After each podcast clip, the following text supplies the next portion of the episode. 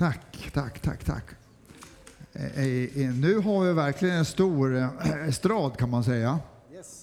Det är härligt verkligen. Hörrni, eh, tjugo tjugo, vi har avverkat tjugonitton och så har vi liksom tackat Gud för mycket gott som har hänt under tjugonitton. Eh, och det finns en hel del. Och så går vi in i tjugo tjugo nu då, och vi har önskningar inför tjugo tjugo. Jag tror att vi har det. Vi har goda önskningar. Och jag tänker predika om, om du vill, att det här år tjugo tjugo ska bli ett spännande, intressant år. Då ska du lyssna. Om du vill ha ett sånt spännande, det innebär att kanske inte allt blir perfekt, va? Men det blir spännande, det blir intressant liksom. Mm. Då ska du verkligen lyssna. Vi ska ta och läsa... Ja, för fjärde advent så börjar jag predika om att eh, ha en relation med Gud. Josef och Maria, de hade en relation med Gud. Och därför så födde Maria Jesus barnet och vi kan fira jul. Samarbete med Gud. Jag tänkte gå vidare. Det här med att samarbeta med Gud. Varför ska vi samarbeta med Gud kan man fråga sig. Och då ska vi läsa ifrån Gamla testamentet. Vi ska läsa om en kille som heter Gideon. Jag vet inte om ni, om ni har fått en sån här Gideonit-bibel någon gång. En liten bibel så här va. Den kan vara olika färger, vit, röd, brun så här. Gideonit-bibel. Jag tror, hur många här har, har liksom fått en sån bibel? Har, har, har liksom sett en sån va? Några vet jag räcker upp hand ordentligt här. Mm. Den här, just därför att det heter Gideonitbibel, det beror ju på det att det handlar om Gideon. Gideon ifrån Gamla testamentet liksom. Och vi ska liksom kolla på Gideon i Gamla testamentet nu. Vad har han att säga till oss idag? Det är det som. Och då ska vi läsa ifrån Domarboken kapitel sex och de här verserna. Och där läser vi. Herrens ängel kommer till Ofra och satte sig under terebinten, ett träd alltså, som tillhörde averesiten Joas. Gideon, hans son, höll just på att tröska vete i vinpressen för att midjaniterna inte skulle komma åt det. Herrens ängel visade sig för honom och sade: Herren är med dig, du tappre krigare. Du tappre krigare. Gideon svarade: Men Herre, om Herren är med oss, varför har då allt detta drabbat oss? Vad är alla det under som våra fäder talade om när de berättade hur Herren förde oss ut ur Egypten?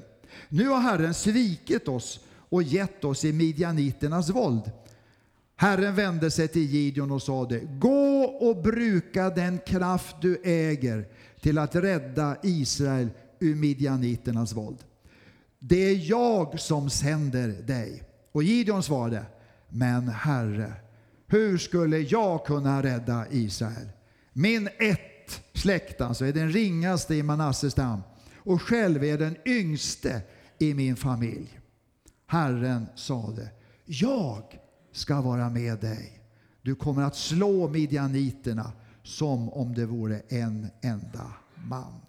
Amen. Tack Jesus för att vi får läsa ordet. Och det här ordet, bibelordet, är liksom, det är liv i det. Och, och, och nu ber vi att det är liv som du har liksom i det här ordet, att det Att det kommer till oss här. Jag ber verkligen om det. Så vi får del av det här livet idag. Även om vi är trötta, far i himlen, så ber att ditt ord ska liksom tända en gnista i oss. Bara ber om det. Jesus, Jesus, kom med din heliga ande. Prisad vare dig. Amen. Är ni med? Yes, några är med i alla fall. Det är bra. Hörrni, Gud vill att vi ska utvecklas. Gud vill att du och jag ska växa. Det är nämligen normalt att växa. Eller hur? I jultid växer man mycket. Det är normalt att växa. Vi, vi kan ta ett barn till exempel. När ett barn föds, ungefär hur mycket väger ett barn då? Ja, det är ett normalt barn nu alltså. Ungefär tre, jag har varit in och kollat på kurvor, förstår ni. Om man är kille så väger man ungefär tre komma två kilo när man föds. När man säger som man något, och man är liksom helt normal då, men sen finns det ju... Kan ni gissa hur mycket man väger efter ett år? Alltså man är tre kilo när man föds, va? Vi säger så. Men efter tolv månader, hur mycket tror ni man väger då? Ja, ungefär. Jo, man väger tvåhundra procent har man ökat vikten. tvåhundra procent. Så om man vägde tre kilo när man föddes så lägger man på tvåhundra procent, det vill säga sex kilo till. Man har ökat sex kilo, tvåhundra procent. Man väger nio kilo alltså. Vad säger ni om det? Vilken utveckling, eller hur? Måste man säga. Från tre kilo på ett år till nio kilo. Det är ju ganska suveränt, tvåhundra procent. Och jag funderade så här, undra om det skulle fortsätta så, undra hur, hur, hur tung skulle jag vara då nu? Jag är i alla fall sjuttio år alltså. Om man, man skulle tänka så att man ökar med tvåhundra procent varje år. Vad säger ni då? Va? Ni kan ju börja fundera själva, hur tunga skulle ni vara då alltså? Om ni ökar med tvåhundra procent varje år, man får lägga till alltså, när man är nio kilo, tio kilo, tvåhundra procent på det, så ökar man med tjugo kilo då alltså. Då väger man ju trettio kilo. Om man har trettio kilo så ökar man med tvåhundra procent då också, va? Ja, du förstår. Det blir ju något kopiöst, va? Vilken utveckling, eller hur, va? Tänk att det är så. Det är normalt, säger, det är normalt för barnet att öka tvåhundra procent. I längd då? Vet ni hur, hur, hur barn, hur långt det är när det föds? Ungefär alltså. femtiotvå centimeter, ja, just det. femtiotvå centimeter. Och barnet ökar i längd, inte tvåhundra procent, men femtio procent ökar barnet i längd det första året. Så det är alltså är ungefär sjuttiofem centimeter långt då. Och då tänkte jag så här, om jag skulle göra det, om vi, om vi säger att jag skulle öka på det sättet då. Alltså, eh, inte procentuellt efter hela tiden, men jag skulle öka då eh, med eh, alltså den takten som jag ökar mellan noll till ett år. Om man skulle öka med den längden, då skulle jag komma på, då skulle jag vara arton meter lång. arton meter lång skulle jag vara då. Och ni kanske skulle vara tio, ja, åtta meter långa skulle ni vara. Ni skulle ha en härlig utsikt. Det skulle, vi måste bygga väldigt höga hus. Måste vi göra, va? Om den, om den utvecklingen och tillväxten som ett barn ha, skulle fortsätta hela livet. Nu gör inte det, tack och lov skulle man kunna säga. Tack och lov. Men även så är det så att, att vi hela tiden tillväxer och vi växer och vi utvecklas. Så är det alltså. Ett barn till exempel då börjar fästa blicken, börjar kanske jollra lite grann, gripa efter saker, börjar så småningom krypa, och efter ett år ungefär så går man, så börjar man ta sina första steg. Det är helt otroligt, från att ligga lodrätt, eh, från ett vågrätt läge till ett lodrätt läge. Det är ganska otroligt på ett år. Vilken utveckling, en enorm tillväxt kan man säga. Och så fortsätter barnet att utvecklas. Ja, så småningom så börjar liksom barnet tänka på olika saker, kunna lägga ihop saker, kunna framföra ljud som man begriper och förstår. Och sen dröjer det inte längre förrän barnet kan börja diskutera. Och diskutera med sina föräldrar till exempel, va? Kommer upp i den där åldern att man har argumentation och sådär. Barnet tillväxer i, i goda argument så att säga. Ni, ni föräldrar, ni känner till det här? Barn har liksom väldigt goda argument. De accepterar inte vad som helst. De har sin egen vilja. Det tillväxer i vilja, hör ni. Man tillväxer i vilja, va? Och det är, det är rätt så bra, fast ibland kan det kännas jobbigt. Och så fortsätter barnet att växa, kommer upp i tonåren. Och då växer man till på olika sätt, liksom man tänker på, på olika saker hela tiden så här, va? Och så blir man eh, lite äldre ändå, och då lämnar man barnstadiet. Bibeln talar om det. När vi var som barn då talade vi som barn och tänkte som barn, men sen har vi blivit vuxna. Och då kommer man upp i tjugoårsåldern, så tänker man på framtiden. Då tänker så här liksom, jag måste ha ett yrke, jag söker en utbildning på något sätt. Och så börjar man tänka i de banorna, och så söker man utbildning och så får man en utbildning, och, och så måste jag ha ett jobb, och då tänker man, och så får man ett jobb, och så börjar man kanske känna så här, jag är ensam, och då vill man ha en livskamrat. Bör man tänka åt det hållet. Man utvecklas hela tiden och tänker på nya saker, va? Och då vill jag ha en livskamrat. Jag vill kanske ha en familj. Jag tänker, det kommer liksom inifrån. Normalt på något sätt att tänka på det sättet. Och så, och så får man kanske en familj. I bästa fall så blir man kär i någon. Och den personen blir kär i mig också. Och så, och så, ja. Och sen helt enkelt kanske man får barn också. Det är en gåva. En del får väldigt många barn sådär bara, och en del har lite kämpigare. Men kan man få det också? Och så får man börja uppfostra barn. Och man var ju nyss barn. Och så får man känna på hur det var förälder. Oj, oj, oj, då måste man utvecklas hela tiden i det här. Att ta hand om barn, att ta omsorg om barn, att inte bara tänka på sig själv. Det utvidgas hela tiden alltså. Vi, vi utvidgas, vi tänker, vi växer som människor. Och så blir barnen äldre, de blir tonåringar och kära någon. Det är inte lätt va? Och så måste man bygga till några rum i huset så att de får plats. Och sen vips är de borta. Och sen så är man ensam i huset. Och då utvecklas man också. Nästan. Då måste man tänka liksom i nya banor. Och så måste man fundera och tänka. Hela livet handlar om att utvecklas, växa. Gud har tänkt det när han skapade människan. Det är tänkt att du ska utvecklas och växa hela tiden. Så är det tänkt.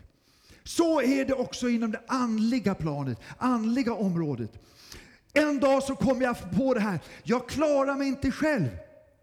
Jag kan väldigt mycket, det vet jag. Jag har mycket erfarenhet, ja.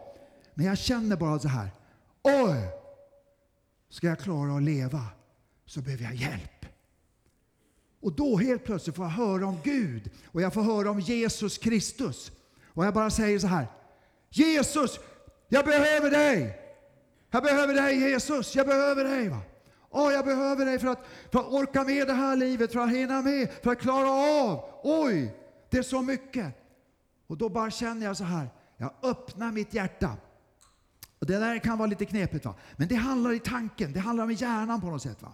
Det handlar om att jag tänker så här, jag klarar mig inte själv. Jag måste, jag måste inbjuda Gud i mitt liv. Jag inbjuder Jesus i mitt liv. Jesus, kom till mig. Jag behöver dig. Jag behöver dig. Du får följa med mig. Du får vara. Det här kallas för att bli född på nytt. Att bli frälst. Att få sin synd förlåten. Men framförallt så får jag liksom, jag går inte ensam i livet. Utan Gud i himmelen. Han som har skapat allting. Han som är så stor och mäktig. Han blir så liten i Jesus Kristus. Så att han kan komma in och så kan han vara i mig. Och tanken är då att Jesus inte ska ligga där och sova i mitt liv. Utan Jesus ska vara aktiv och verksam. Och han ska hjälpa mig att växa. Att växa. Därför att det är inte så säkert att jag växer automatiskt och av sig självt det andliga livet. Men Jesus, när han kommer in i mig, föder mig på nytt, skapar det nya livet, så börjar han se till att jag växer andligt. Att jag helt enkelt växer som människa. Att jag kan liksom möta olika saker i livet på rätt sätt helt enkelt. Eh, det är normalt att växa. Och eh, hela Bibeln. Hela Bibeln handlar om, om människor som växer. Jag tänker på Adam och Eva växte. Mose växte. Abraham växte. Och jag ska bara stanna vid Nehemja. Jag tycker det är så intressant med Nehemja. Nehemja var ju jude. Och Nehemja handlade i fångenskapen i Babylon. Och där borta så blev han en munskänk till kungen. Han fick ett fint jobb va. Han fick säkert ett fint hus. Han hade kunnat stanna där i den positionen. Han hade kunnat liksom slagit sig till ro. Nu på något sätt, nu ska jag njuta av livet. Och nu ska jag ha det bara bra med min familj va. Men så kände han en malande oro inom sig. Och då sökte han Gud. Han sökte Gud och Gud sökte honom. Och så började Gud tala till honom. Gud började tala till Nehemja. Nehemja, du har det jättebra här va. Men jag har ett spännande liv för dig Nehemja. Jag har ett jättespännande liv för dig. Och så, och så talar Gud till Nehemja och säger det. Nehemja, jag vill att du går till kungen. Och så får du alla resurser. Ni kanske var med och såg det här dramat igår va? Så såg ni om den yngre sonen som fick hela väskan full med pengar. Det var ungefär Nehemja fick. Han fick hela väskan full med pengar kan man säga av kungen. Och så fick han resa iväg till Jerusalem. Och där fick han liksom uppgift av Gud va? Att han skulle bygga upp stadsmuren runt Jerusalem. Han skulle göra det. Vilken utmaning som människa. Och han sa yes till det här. Om Gud, om du följer med mig, då gör jag det här. Och så började han ett oerhört spännande liv, Nehemja. Han gick till Jerusalem. Han såg till att bara under några månader så byggdes Jerusalems murar upp. Och han fick vara med om något fantastiskt. Under den tiden så växte han som människa. Han fick en kallelse av Gud. Han antog kallelsen och han växte. Han utvecklades. Så där är det med varenda person i Bibeln. Man växer, man utvecklas, man står inte stilla. För det normala är att man gör det.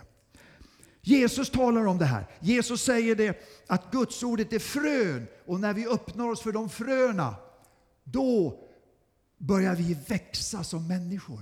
Det är det vi gör. Paulus talar om det här också. Jag har några bibelord som vi bara kastar upp på skärmen ifrån Efesierbrevet. Nej, låt oss i kärlek hålla fast vid sanningen och växa i alla avseenden så att vi förenas med honom som är huvudet. Växa i alla avseenden. Och så fortsätter Paulus i Filipperbrevet, han säger: och min bön är att er kärlek ständigt ska växa och bli rik på insikt och urskiljning. Alltså, Bibeln handlar om att du och jag ska växa. Det är det som är det spännande med livet. Hur då ska vi växa? Vi ska växa till exempel att möta motgångar. Alltså när man möter en motgång, en utmaning så här, så kan man känna så här: ah, jag bara lägger av. Det är hopplöst, livet är hopplöst. Men så kan man växa en, en nivå till. Jesus vill hjälpa oss att möta misslyckanden, utmaningar på ett nytt sätt. Att istället för att bara kasta ifrån oss det, så ger han oss kraft och vägar att möta de här utmaningarna. Till exempel, vi skulle vilja våga så mycket, men vi vågar inte. Hur kan vi växa i att våga, hörni? Att våga verkligen göra det här som jag önskar göra, som jag känner på insidan finns inom mig. Och jag skulle vilja göra det, och jag känner att det är rätt att göra det, men jag vågar inte. Och så kan man växa i att våga. Växa att se möjligheter till exempel. Jag brukar, det kommer en del grupper hit till vår kyrka, och jag brukar eh, liksom visa dem runt i kyrkan. Och en del människor, det är ganska intressant, varenda grupp så kan man säga att det, det, det är två sorters människor i varje grupp. En grupp, eller en del i den här gruppen, de säger så här: när jag har visat runt och kanske visat runt här i kyrktorget och berättat om kyrkan och kafeterian och, och, och sporthallen och så här, så säger, säger någon så här: oj, säger de. Oj, vad mycket att värma upp. Oj, vad mycket att städa, säger de. Kära annonser, mycket det, säger de. Det finns alltså människor med minustecken i ögonen så här, va. Så hela tiden när de får höra någonting och se någonting så tänker de: ah, usch, fy vad hemskt. Oj, vad bedrövligt. Åh, kära någon. Men så finns det i varje grupp också människor som tänker på ett annat sätt. De har som ett plustecken i ögonen så här. Och de säger så här: wow, vilka möjligheter ni har här som församling i kyrkan. Oj, oj, oj, vilka möjligheter att kunna inbjuda människor. Oj, har ni klättervägg här också? Har ni dopgrav med? Oj, vad, vilka möjligheter. Det är människor som har ett plus i ögonen och i öronen. Det vill säga, de på något sätt, när de ser saker och ting, så ser de möjligheterna istället för att se bara hopplösheter. Ja, det där kommer aldrig gå. Känner ni igen det här? Känner ni, ni har aldrig hört talas om det här, va? Hur är det med dig då? Har du mest minus eller mest plus? Hur är det? På en skala noll till tio. Hur är det med minus? Vad ligger på minus där? tio. Ja, ja, visst, ja. Men du är vaken i alla fall. Det är otroligt. Du är vaken. Det är fantastiskt. Vi ser hoppet i dig, vi ser hoppet i dig alltså. Vi bara ser plustecken, va, hela tiden.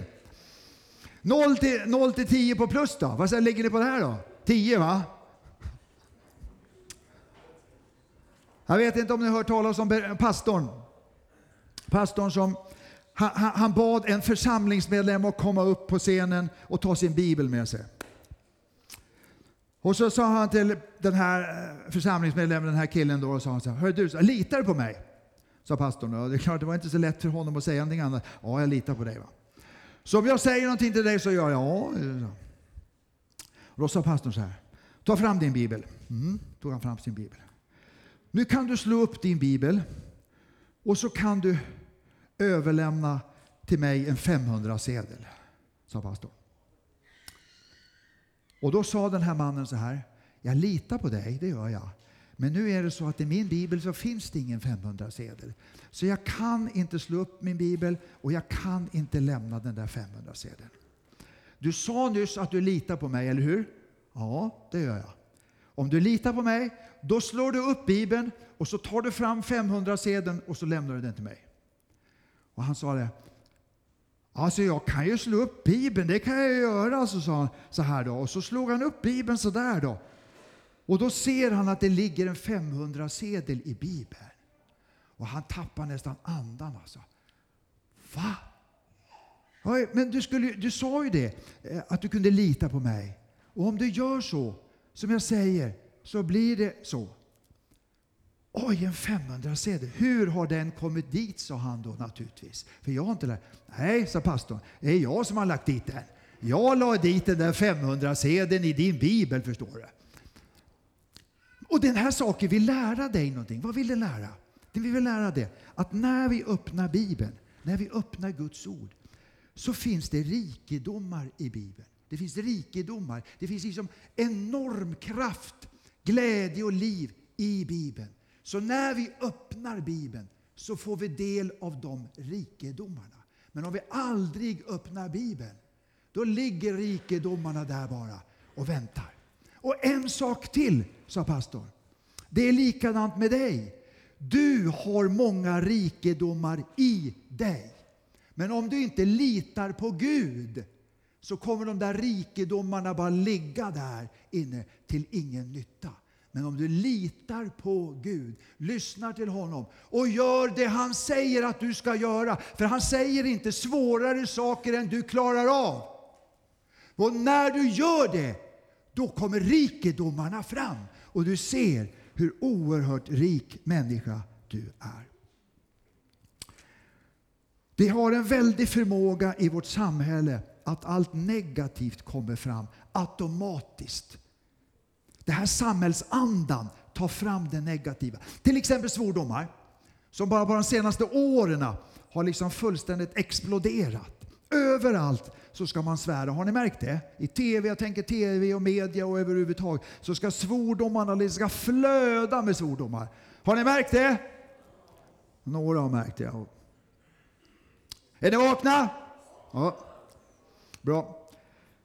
Ja, jag tror att man kan säga ganska objektivt att svordomar antal har ökat enormt mycket. Och då tänker jag på så här. Blir samhället gladare av det? Är det så att man blir jätteglad av en människa om man står bredvid en människa som bara svär, alltså långa haranger på något sätt? Känner man så här, oj, det där var härligt. Det var underbart. Jag känner mig så lycklig och glad nu så, wow, min dag blir förändrad. Oh, underbart. Nej, det är inte så. Utan tvärtom är det så att det lägger liksom ett mörker över honom, henne och hela omgivningen på något sätt, va? Det är det det skapar. Och det där kommer fram alldeles av sig självt i det här samhället. Men det goda som finns i människorna, det kommer inte fram av sig självt. Det är därför vi behöver Jesus, vänner. Vi behöver Jesus i våra liv. Och när Jesus finns i våra liv, då plockar han fram det här goda och det här fina som varje människa har. Så att det kommer fram.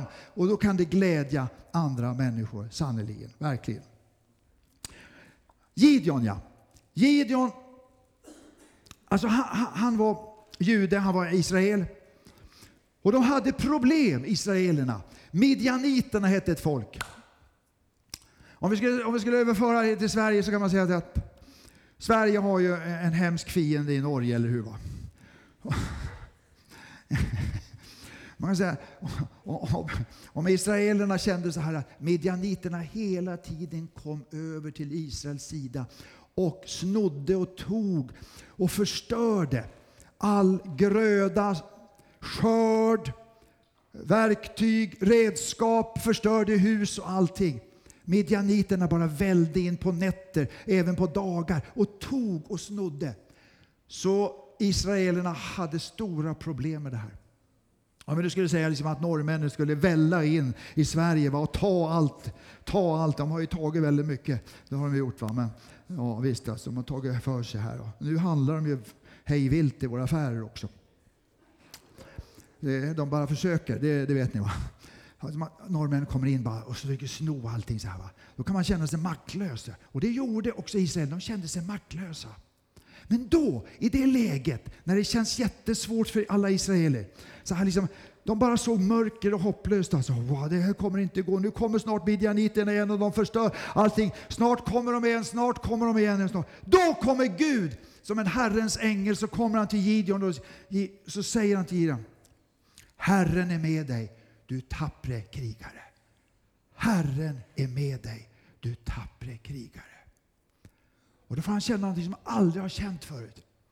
Ja, men jag, säger han, jag är en värdelös, enkel myra. Det är vad jag är. Jag kan ingenting, förmår ingenting. Min släkt är usel och min familj ingenting. Alla ser mig på som en dubbelnolla. Jag är värdelös, jag kan ingenting. Jag, men då säger Gud liksom: Herren är med dig, du tappre krigare. Och det där tar fram någonting gott inom Gideon. Han hade en oerhörd potential inom sig. Och det har varje människa. Du har en enorm potential. Man säger så här att det är bara tio procent av hjärnan man använder. Det är en myt, det är inte sant.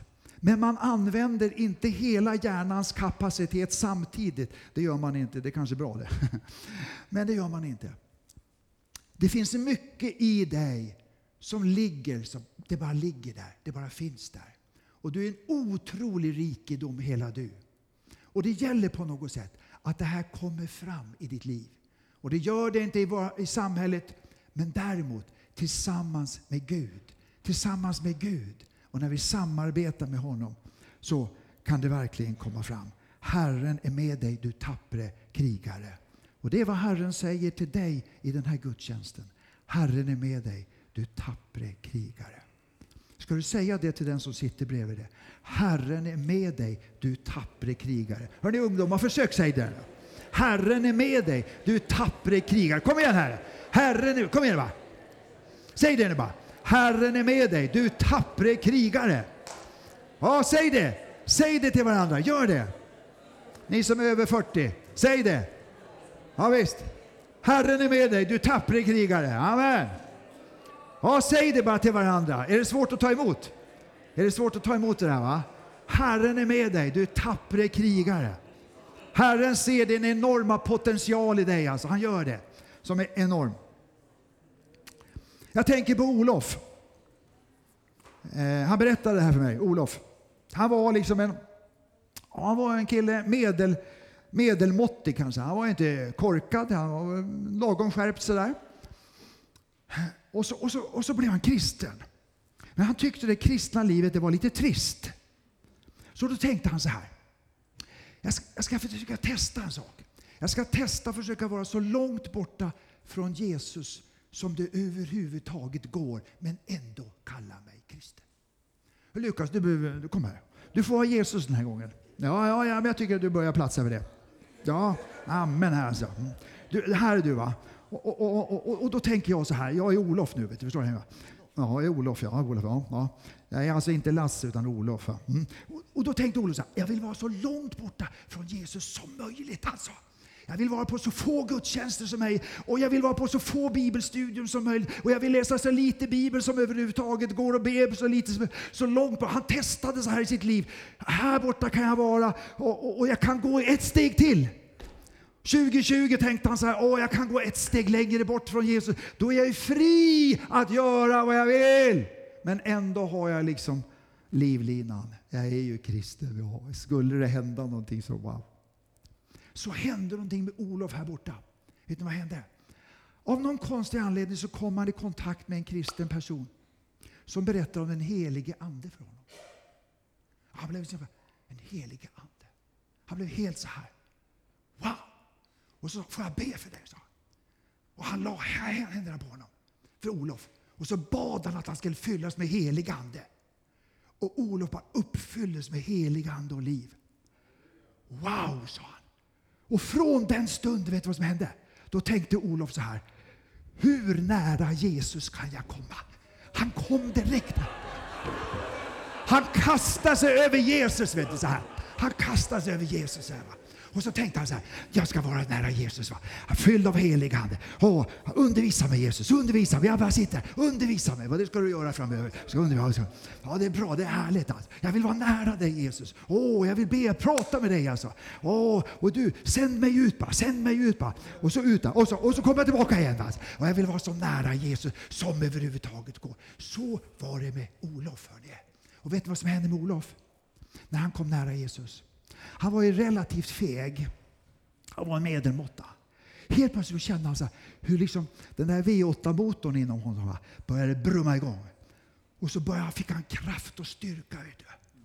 Så han började vittna för sina klasskamrater utan att han egentligen visste om det. Och så kom han på sig själv. Och vad djärv jag är. Och vad mycket jag vågar. Hoppsan. Hoppsan alltså. Och så började han argumentera med andra som inte var troende. Han började argumentera. Och han blev en apologet. Och hans namn är Olof Edsinger. Och han är generalsekreterare idag på Sveriges ev- svenska evangeliska alliansen. Och han är den, kanske den största apologeten vi har i Sverige. Som står på Jesus och debatterar mot alla möjliga. Vad var anledningen till det? Anledningen var det. Att han blev fylld med ande. Och så ville han vara så nära Jesus som möjligt. Inte så långt borta som möjligt. Utan så nära som möjligt. Och då plockade Jesus fram all kapacitet i Olof. Han hade själv inte sett den här kapaciteten. Han trodde liksom, ja, jag var en medelmåtta. Jag är bara en vanlig sån här människa. Som bara går omkring så här. Jag har inte så mycket nej, fördriva livet på något sätt. Jag fixar någonting så här.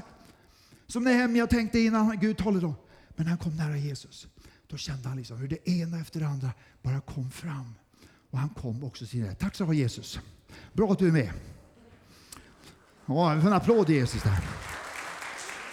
Ja, det är bra. Det är jättebra. Det här såg. Det här såg Gud i Gideon. Gideon, du är inte en medelmåtta Gideon. Du är inte det. Du har en enorm kapacitet, Gideon. Och jag ska plocka fram det där fina i dig. Jag ska göra det. Herren är med dig. Herren är med dig. Du tappre krigare. Och så sa Herren till Gideon så här. Du ska gå emot och strida mot midjaniterna innan de hinner vakna. Du ska göra det. Och Gideon han tänkte så här, ska jag? Men han kände kraften på något sätt inom sig. Så han tänkte, jag gör det. Men jag måste ha många med mig. Så han samlade upp trettiotvåtusen soldater. trettiotvåtusen soldater. Då kände han så här, ja, jag har trettiotvåtusen i ryggen. Då sa Gud till honom. Det är många av de där trettiotvåtusen som är rädda och fega. De kan gå hem, sa han. Gud sa det, alla rädda och fega, ni kan gå hem. Och då blev det bara tiotusen kvar. Det var ju ganska många ändå. Så Gideon tänkte så här, jag har i alla fall tiotusen med mig i ryggen när jag går mot, mot de där midjaniterna. Och ska strida mot dem. Och då sa Herren så här. tio tusen är alldeles för många. Det räcker med trehundra. Oj, trehundra. Och de är ju tusentals. De är ju tusentals soldater, elitsoldater. Ska jag strida med trehundra? Ja, sa Herren. Gå bara, för jag är med dig. Och Gideon på något sätt. Han gick, han tog sin fackla, han tog sin kruka, han tog hornen och omringade hela hären med trehundra. Och så vet ni vad som hände. Han slog sönder krukorna upp med facklan och blåste i lurarna. Och när de gjorde det, då blev fullständigt midjaniterna totalt förvirrade. De var ju tusentals av soldater. Men när de såg allt detta och hörde allt detta så blev de crazy liksom, fullständigt galna. Så du vet, de såg fiender hos alla. Så de dödade varandra allihop. Så Gideon kunde bara stå på och se hur midjaniterna, de som var ett fasansfullt folk som drog in och, och tog och skövlade landet, hur de bara förgjordes. Men han fick vara redskapet för detta. Men han behövde inte göra någonting annat än lyssna på Gud. Och gå de stegen som Gud kallade honom. Det här gäller dig också. Vad ska det, vad ska det bli tjugo tjugo? Vad ska det bli tjugo tjugo med ditt liv? Och med din familj? Och vad ska det bli tjugo tjugo med vår församling? Vad ska det bli? Vi har många utmaningar. Du har utmaningar i familjen, eller hur? Kanske barnen till exempel. Du som har kommit upp och har barn. Och du känner så här, barnen vill inte följa med till kyrkan längre. Ja, de har till och med börjat hata kyrkan. Och de pratar illa om kyrkan. Och du tänker så här, åh, vad ska jag göra? Vad ska jag göra? Och du kanske har fått en sjukdom i din kropp som känner, den tär på dig, va? Och du känner så här, hur ska det bli tjugo tjugo? Jag går in med oro, går jag in i tjugo tjugo. Affärerna går inte bra. Och du som är ung kanske, du har sökt en utbildning och du fick just nej. Och du har sökt ett jobb och du fick just nej. Och du träffade en tjej som var väldigt fin och hon sa just nej. Och då tänker du så här, vad ska det bli tjugo tjugo? Och då är det lätt att man bara lägger sig ner och så tänker så här, jag bara struntar i allting. Jag bara låter allting vara. Bara. Jag går ut och festar, bara slår runt lite grann. Man måste ha något kul i alla fall. Det är ganska vanligt att människor gör så. För utmaningar och problem, det möter vi hela tiden. Men det är därför Herren kommer på den första dagen tjugo tjugo, så kommer han till dig och säger, Herren är med dig. Herren är med dig. Herren är med dig. Du tappre krigare. Och vi förstår det. Att vi inte är krigare för att, att döda våra grannar eller så. Absolut inte. Det är inte det det handlar om. Det handlar på ett andligt plan. Alltså. Det finns fiender som ställer sig i vägen. Det finns jättar som hela tiden gör att vi snubblar. Va? Det finns hela tiden bekymmer, problem som anfaller oss ständigt. Alltså, det gör ju det, va? Och det är så många, så lätt för oss att ge upp inför allt det här. Nej, jag orkar inte mer. Jag orkar inte mer, säger man. Jag orkar inte mer. Du ska få höra om den här kvinnan. Jag läste hennes vittnesbörd. trettio år. Kvinna, trettio år. Hon fick en svår sjukdom. Precis samma sjukdom som hennes pappa fick när han var trettio år. Och exakt samma sjukdom som hennes farmor fick när hon var trettio år. Då fick de med sjukdom som slog sig på lederna och som gjorde det att de blev bara sämre och sämre och sämre och sämre, och så dog både fadern och farmor alldeles för tidigt. Och när hon fick den där sjukdomen som hon i på sätt i, i för sig hade väntat på att hon skulle få, så tänkte hon så här, snart kommer jag dö. Nej, hon tänkte inte så. För hon läste Gideon. Hon läste i Domarboken sex. Och då talade Gud till henne. Herren är med dig, du tappre krigare. Så hon tänkte, jag ska ta upp kampen mot den där sjukdomen. Jag ska göra det. Så hon bara böjde knä och började be för sitt eget liv. Att det här inte skulle gå samma öde till mötes som det hade gjort med pappa eller farmor. Så hon bad. Hon bad i en månad. Det hände ingenting. Hon bad i ett år. Det hände ingenting. Men hon fortsatte. Hon upprepade varje morgon. Herren är med dig, du tappre krigare. Så hon fortsatte att be. Efter tre år. Efter tre år i bön. Så började hon känna. Hon började bli bättre. Och ganska snart så blev hon totalt frisk. Totalt frisk blev hon. Efter tre års krigande så blev hon totalt frisk.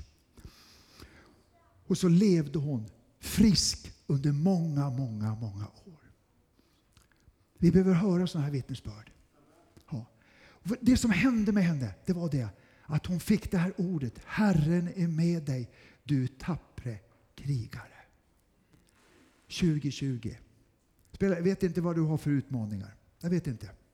Ungdomar, vad står ni inför? Vad står ni inför? Olika saker, va, hela tiden. Och ibland kan det komma så här väldiga saker över. Och man bara känner så här. Jag bara ger upp. Jag bara tanken alltså. Jag kommer aldrig få något jobb. Jag kommer aldrig bli gift. Jag kommer aldrig få några barn. Jag kommer aldrig få någon familj. Jag kommer aldrig komma från en familj så blir de hemska ungarna. Och ungarna, de vill inte gå till kyrkan. De kommer aldrig gå till kyrkan. Du! Det kommer de visst det. De kommer de visst att komma till kyrkan. Herren är med dig. Du tappre krigare. Herren är med dig. Du tappre krigare. Herren är med dig, du tappre krigare. Vad som än reser sig upp tjugo tjugo. Sjukdomar, olyckor, motstånd, motgångar, misslyckande. Gamla grejer som bara kommer upp. Herren är med dig, du tappre krigare. Det är ordet som Herren vill ge till dig idag i den här gudstjänsten. Prisad vare Herren. Prisad vare Herren. Prisad vare Herren. Ja, nu har jag inget mer att säga. Nu ska vi be till Herren. Far i himlen. Bara tackar. Ska vi stå upp? Kan vi göra det? Orkar vi? Ni som inte sover, ni står upp. Vakna upp du som sover, står det i Guds ord. Står vi upp. Far i himlen, bara tackar och prisar dig för att du är här i gudstjänsten. Jesus Kristus. Tack för att du är här och talar till oss, Herre. Och du talar uppmuntrande ord. Du vet att vi har sån enorm potential in i våra liv. Och du vill att vi ska växa som människor. Vi ska växa genom motgångar, genom misslyckanden. Genom olika saker ska vi växa, Herre. Vi ska inte ge upp. Därför att du kommer du till oss i den här gudstjänsten. Prisad vare dig, Herre. Du kommer till oss i gudstjänsten. Lova dig, Jesus. Och du säger till mig, Herren är med mig. Herren är med mig, du tappre krigare.